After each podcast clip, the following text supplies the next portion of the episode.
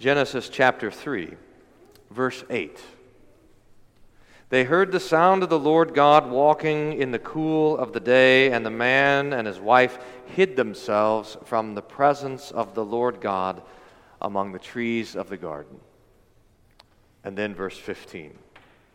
The Lord says to the serpent, I will put enmity between you and the woman, between your seed and her seed. He will crush your head, and you will crush his heel. You may be seated. Dear Saints, this text from, uh, from Genesis chapter 3 deserves a lifetime of study. I hope at the end of the sermon you don't think, well, you've almost gotten there. We've been here for a while, but there's a little work to be done here in the text. For we learn not only of the fall into sin, how the devil came to tempt our first parents, Adam and Eve, and how they succumbed to this temptation and brought death into the world, but we also hear the first preaching of the gospel and this glorious promise of the serpent's crushed head. So let's take a look at the text. We want to first consider the temptation that the devil brings to specifically to Eve, but both to Adam and Eve, because really the devil's strategy hasn't changed. And there's four phases that his temptation moves through in the garden. Step one the devil questions the Word of God. Did God really say, You shall not eat of any tree in the garden?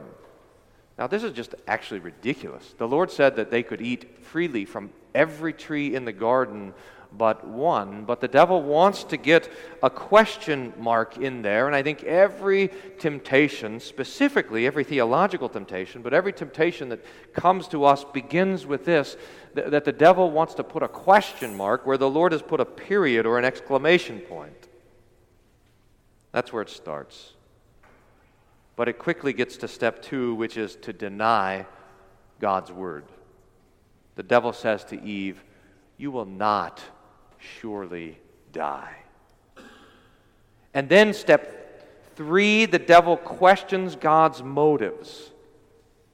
In fact, I, I think this is, and I, I, I didn't notice this until fairly recently, maybe a couple of years ago, but I think this might be one of the most important things in the text. When the, when the devil says to Adam and, and to Eve, You will not surely die, and then he goes on to say, When you eat of it, your eyes will be opened, and so forth. He, he throws God into the mix. The devil questioned God's motive. He says, For God knows that when you eat of it, your eyes will be opened. In other words, the devil wants us to think of God as the bad guy, as God as the one who doesn't want what's best for us. The, de- this, the devil comes along in temptation and he says, You want that thing? And he says, and we say, Well, yeah, I want that thing. And he says, I want that thing too. I want you to have it. But you know doesn't? God. He, his commandments. They're hard. And then the fourth move he substitutes the truth of God with his own lie. He says to them, Your eyes will be opened, and you will be like God, knowing good and evil. Now, notice how the devil's lie is mixed up with the Lord's truth. They already know good. In fact, they were good. God looked at Adam and Eve, they're created in the garden, and He said they are very good. They already knew all about good the devil wants to add the knowledge of evil. And they already were like God. Adam and Eve were created in the image and likeness of God. And so the devil tries to take it away and say, Well, you're not like God yet, but you will be. So he mixes up his lies with these half truths. And he moves Eve especially through this temptation. So you got the four stages, right? Well, number one, to question God's word. Number two, to deny God's word. Number three, to question God's motives. And then number four, to substitute God's truth with a half truth, with a lie. And we notice as we consider this also Eve's confusion. Now, this is a little bit subtle, and we want to be very careful when reading the text but when we see how Eve answered the devil, we notice that the original command that God gave to Adam about not eating from the tree in the middle of the garden, that that, that, that command has been changed in three ways. I want you to see if you can catch it. So let me read you first what the Lord says to Adam in Genesis chapter 2, verse 16 and 17. You may surely eat of every tree of the garden, but of the tree of the knowledge of good and evil you shall not eat, for in the day that you eat of it, you shall surely die. And now listen to how the, the Eve responds to the devil when he says, Did God say you can't eat any of these trees? Eve responds, We may eat of the fruit of the trees in the garden. But God said, You shall not eat of the fruit of the tree that is in the midst of the garden, neither shall you touch it, lest you die. Now, I want to see if you got it. First, there's something missing. Eve takes something out. The Lord said, You shall surely eat of all of the trees of the garden. There's a, part of the problem is that there's a tricky little thing in the Hebrew language that doesn't translate easily into English, and that is that there's no real modifier in the Hebrew language. Uh, there's no word for very, at least that, that I know of, but the way that that is accomplished in the Hebrew is you double up a word. So if you say, if you want to say something is good, you would say it's tov. If you want to say it's very good, you say tov, tov, double good, tov, tov. Well, there's a bunch of doublings that are happen, happening in the text here, and the way that it shows up in English is with the word surely. So the Lord said, You may surely eat of every tree of the garden. That, when the Lord originally said that to him, he said, Eating you may eat of every tree of the garden. There's a double eating there, a free eating, a generous eating, and Eve takes that first eating out. You may freely eat, you may surely eat. Eve removes it. She says, The Lord said we could eat of the tree of the garden. So there's something missing. And then you might have noticed this there's something added. The Lord never said anything about touching the fruit of the tree, but Eve added to the command, Neither shall you touch it, lest you die.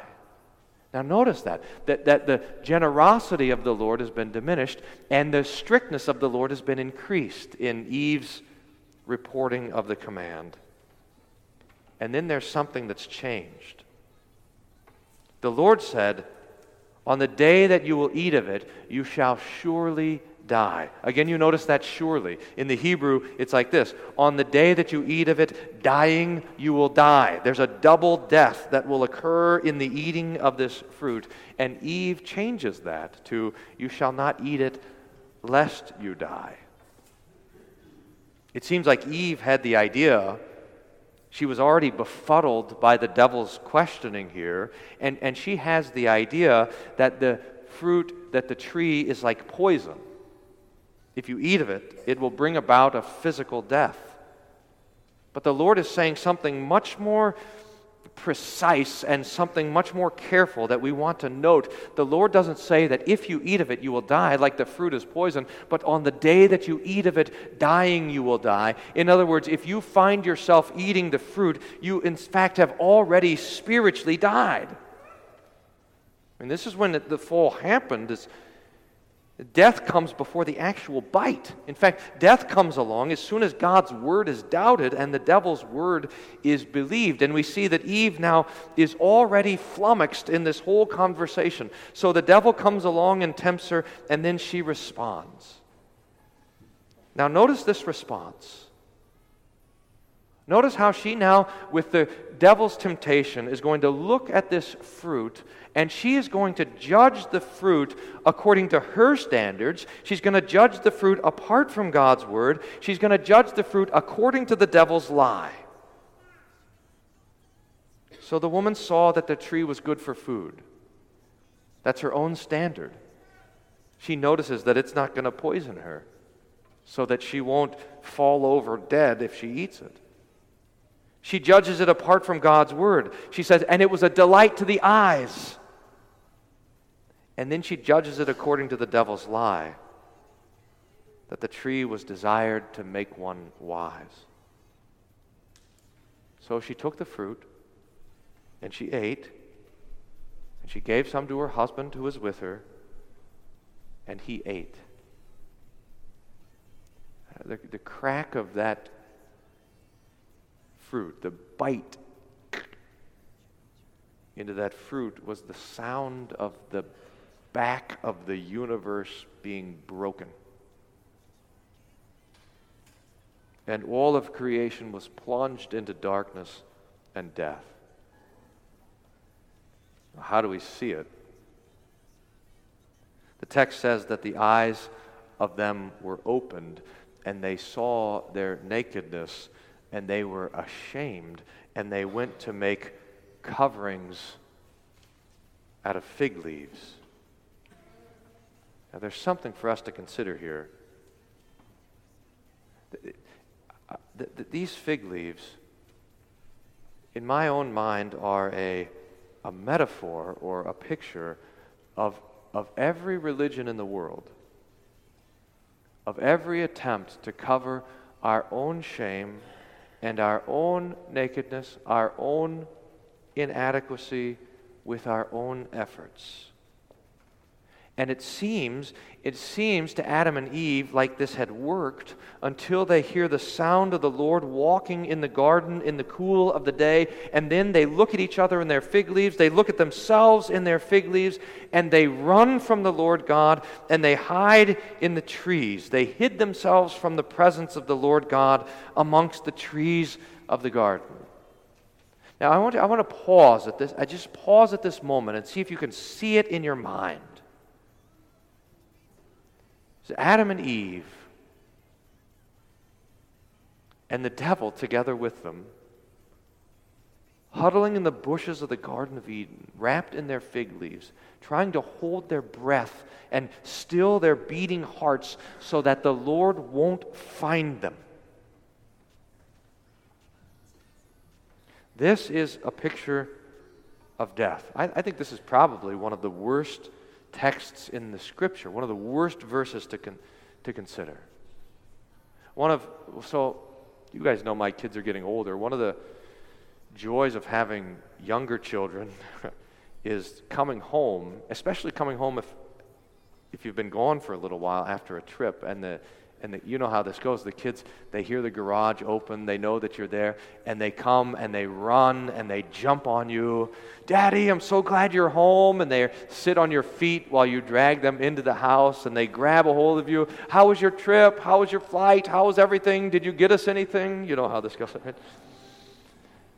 Now, I just imagine coming home after a trip and and there's no I can't find the children anywhere. They're just silent and I, and I call for them and I'm looking for them and I can't find until I finally find them and they're huddled under their beds and they're hiding from me. Not, and not because they're playing a game, they're hiding from me because they're terrified, because they think that I'm home to beat them or kill them. Can you, can you imagine that? I mean, that's how it is with Adam and Eve. They're hiding from the Lord because they're terrified of the presence of God. It should be that when they hear the sound of the Lord walking in the cool of the day, that they should run straight to God, straight to Him. Lord, look at, look at how things are going in the garden. Look at this tree that we found. Look at this. You know, we figured out the, the orbit of the moon and what, who knows? What, we, look at all these things that we know. And Look at, look at the beauty of your creation. We're, we're starting to delight in it more and more. And would you teach us something? And could we hear something of your word? And to, to run to the Lord and to grab a hold of Him and to sit with Him and to talk with Him and to smile and to see His face and to rejoice. This is how it was supposed to be with Adam and Eve to run towards the sound of the Lord's feet. But instead, they run away from Him.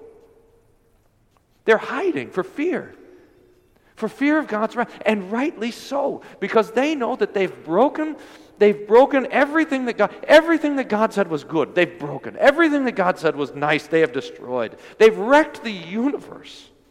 And they rightly know that they deserve God's wrath. And so they hear the preaching of the footsteps of the Lord in, this, in the cool of the day, and they run. Now, I don't want to miss this That there in the trembling, panicked hearts and consciences of Adam and Eve, wrapped in their fig leaves and hiding in the bushes, is the devil. They're not running from the devil, they're running with the devil. They're not hiding from the devil, they're hiding in the bushes with him. And this, this Adam and Eve, cowering from God, afraid, trembling in the bushes, this is where you and I were conceived and born. This is our natural state as well. To know that we deserve God's anger, to know that we deserve His wrath, to know that we, des- that we also are sinners, that we've, we were born with a sinful nature, and that we've added to it sense. Running from God, hiding from God, wrapping ourselves with fig leaves, making treaties with the devil. This is the state of fallen humanity. But the Lord won't leave them there. He finds them. Where are you? He says. He knows where they are. Where are you? I was hiding because I was naked. Who told you you were naked? Have you, eating, have you eaten of the tree which I commanded you not to eat? And Adam says to the Lord, The woman who you gave to be with me, she gave, and you've got to hear the animosity in his voice. She gave me the fruit. The woman that you gave me, it's your fault, it's her fault. So the Lord turns to Eve and says, and you hear the sadness, the kind of, he asks, What have you done? And Eve says, The serpent deceived me, and I ate the fruit. And so the Lord turns to the serpent, to the devil, to this great angel, fallen by pride, who has now brought death into the world. The Lord turns to the devil and he preaches. Now, I want you to notice, and this might be a small point, but I want you to notice that the Lord asks a question to Adam. He asked a question to Eve. He says to Adam, Where are you? Who told you? He says to Eve, What have you done? But there's no question for the devil. The Lord just launches straight into him. And these two verses, I, I, think I can say this with boldness. These two verses, Genesis chapter 3, verse 14, and especially chapter 15, are the most important verses in the entire Old Testament. If we understand these verses, then we've got a chance at understanding what the Old Testament is about. But if we miss them, then we don't have a chance at all. Chapter 14, the Lord hands out the first curse. You are cursed, and you will go on your belly, and you will eat dust all the days of your life. Now, we want to notice again that there's two things that the Lord is going to curse, and they are not Adam and Eve, they are the serpent and the ground. But then, verse 15 in fact, I wouldn't mind if you guys had it, uh, your, your eyes on the text in the bulletin, because it's something like a riddle, if you want to pull it out, and we'll just walk through it. This verse has a name. It's called the Protoevangelium. And, and I guess, I suppose, uh, if a text has a Latin name, you know it's going to be important. it means the first gospel. But you have to see how this went. The Lord says to the devil, I will put enmity between you and the woman. Enmity means war, conflict, battle, hatred, fight, strife. In other words, the devil, the, the, Lord looks at the situation with Adam and Eve sitting there in the bushes with the devil, and he says, This will not do. It will not, and, and, in fact, already the gospel is beautiful in this very text. The, the Lord says, It will not do for you, Eve, to be at peace with this devil. It will not do with you, Adam, to be at peace with the devil and to be at war with me. If there's going to be war, it's not going to be between us and God, it's going to be between us and the devil. The Lord says, You are on the wrong side. You are with me, and the devil is there, and this is where the battle is. So the Lord is, is pulling apart Eve and the devil and this friendship that was formed in the fall. I will put enmity between you and the woman, and between your offspring and her offspring. Better to translate that seed. between your seed and her seed. Now, what is the seed of the devil? The devil can't have babies. There's no little baby devils running around. so, what is the seed of the devil? Well, it's sin and death, it's destruction and darkness, it's trouble. But look at what it says there, too. Between your seed and her seed. That also is a u- unique construction. Every other time the Bible talks about the seed in, in the rest of the scriptures, it's always the seed of the man, the seed of Abraham, the seed of Isaac, the seed of Judah, the seed of David. In fact, I mean, this is kind of how it goes because, well, just to, as an example, the Greek word for seed is spermata. It belongs to the husband, not to the wife. But here it says the seed of the woman. Now, this is, again, a strange construction, but this text is already a shadow of the virgin birth that there will be a man born of Eve without the help of a man, of another man. And what will this seed do? He, the seed of the woman, will bruise or crush or deliver a death blow to your head, and you shall crush his heel. The battle switches between Eve and the serpent to the seed and the serpent, and they will engage in this battle to the death. The picture is of a barefoot farmer crushing the opened mouth head of a snake. There will be two crushings then, two death blows, but of a different sort one on the head and the other on the heel. The seed of the woman and the devil will both die, but one will not stay dead. So you see what's being confessed here. There will be a man born without a father who is also God. He has the capacity to destroy the devil.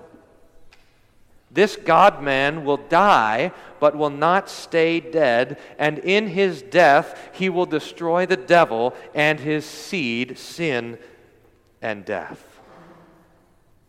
It's a phenomenal text. It's a phenomenal promise. And Adam and Eve, believe me, believed it. In fact, Adam and Eve, after the Lord gives them this promise, could basically confess the Apostles' Creed. They just didn't have the names down. Adam and Eve, because of this promise, if they came to visit Austin, Texas, they would come to church here and not at the synagogue where this is confessed and where this is believed. In fact, we so, so see it in the very next verse, because after the Lord finishes the cursing of the ground and giving Adam and Eve the trouble uh, of, of, of the home and of the field, the, then, then now it's time for Adam to give a name to Eve. And I think I've mentioned this before that if I were to be Adam at this point and it was time to give a name to Eve, I would probably think of something like Mot, death, or curse or destruction or fall. But look at what Adam names his wife Eve. That means life. Because you are the mother of all the living. Because from you will come life and life eternal. Because from you will come the one who will destroy the devil. And, and then the Lord, just to put this preaching in place, is going to, is going to take an animal and take the skin of the animal and take the fig leaves off of Adam and Eve and wrap them in skin. I want you to try to, I want you to, try to imagine this. Some of you are hunters, you know, and you've been out there skinning an animal. I remember one time I took uh, Andrew's fifth grade class on a retreat, and we were up in the mountains on this retreat, and some guys were using a hunting cabin kind of across the way. And about tw- 12 at night, I heard this noise, and I looked out, and the guys were up there, and they were gutting an elk. So I woke up all these fifth grade boys, and I walked them over there in the middle of the night to watch these guys gut this elk, and they said, We're never going to be able to sleep again. Now, this is a brutal process. It's not pretty, but you got to see it in the garden. Can you imagine the very first thing to die? The hands of the Lord who takes an animal and he kills it. And he drains the blood and he hangs it up and he starts to carve the skin off of the corpse of this animal. And he takes the skin, still wet and warm, and wraps it around Adam and Eve, and the flesh sticks to them and covers them. And they say, Is this what it takes to cover our nakedness? Is this what it takes to cover our shame? Is this what it takes to cover, to make up for what we've done wrong? Is this what it takes? And, and the Lord would say to them, No, this is just a picture. Because this skin and this blood and this death is simply preaching the skin and the blood and the death to come of our Lord Jesus Christ.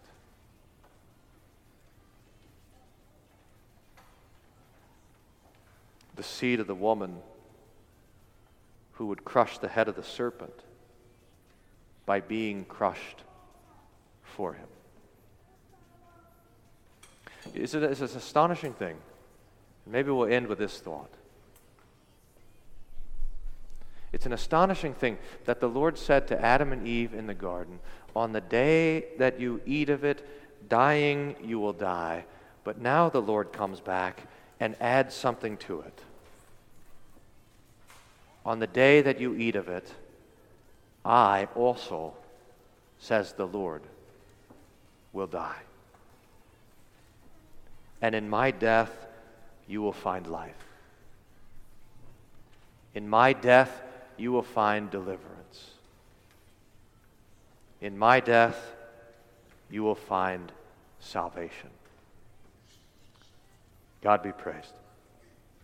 That where Adam and Eve fell, our Lord Jesus Christ stood. And through the one man, death was brought into the world. Through the one man, Jesus Christ, life eternal is brought to us. May this be our eternal comfort and peace. In the name of Jesus. Amen. And the peace of God, which passes all understanding, guard your hearts and minds through Jesus Christ our Lord. Amen.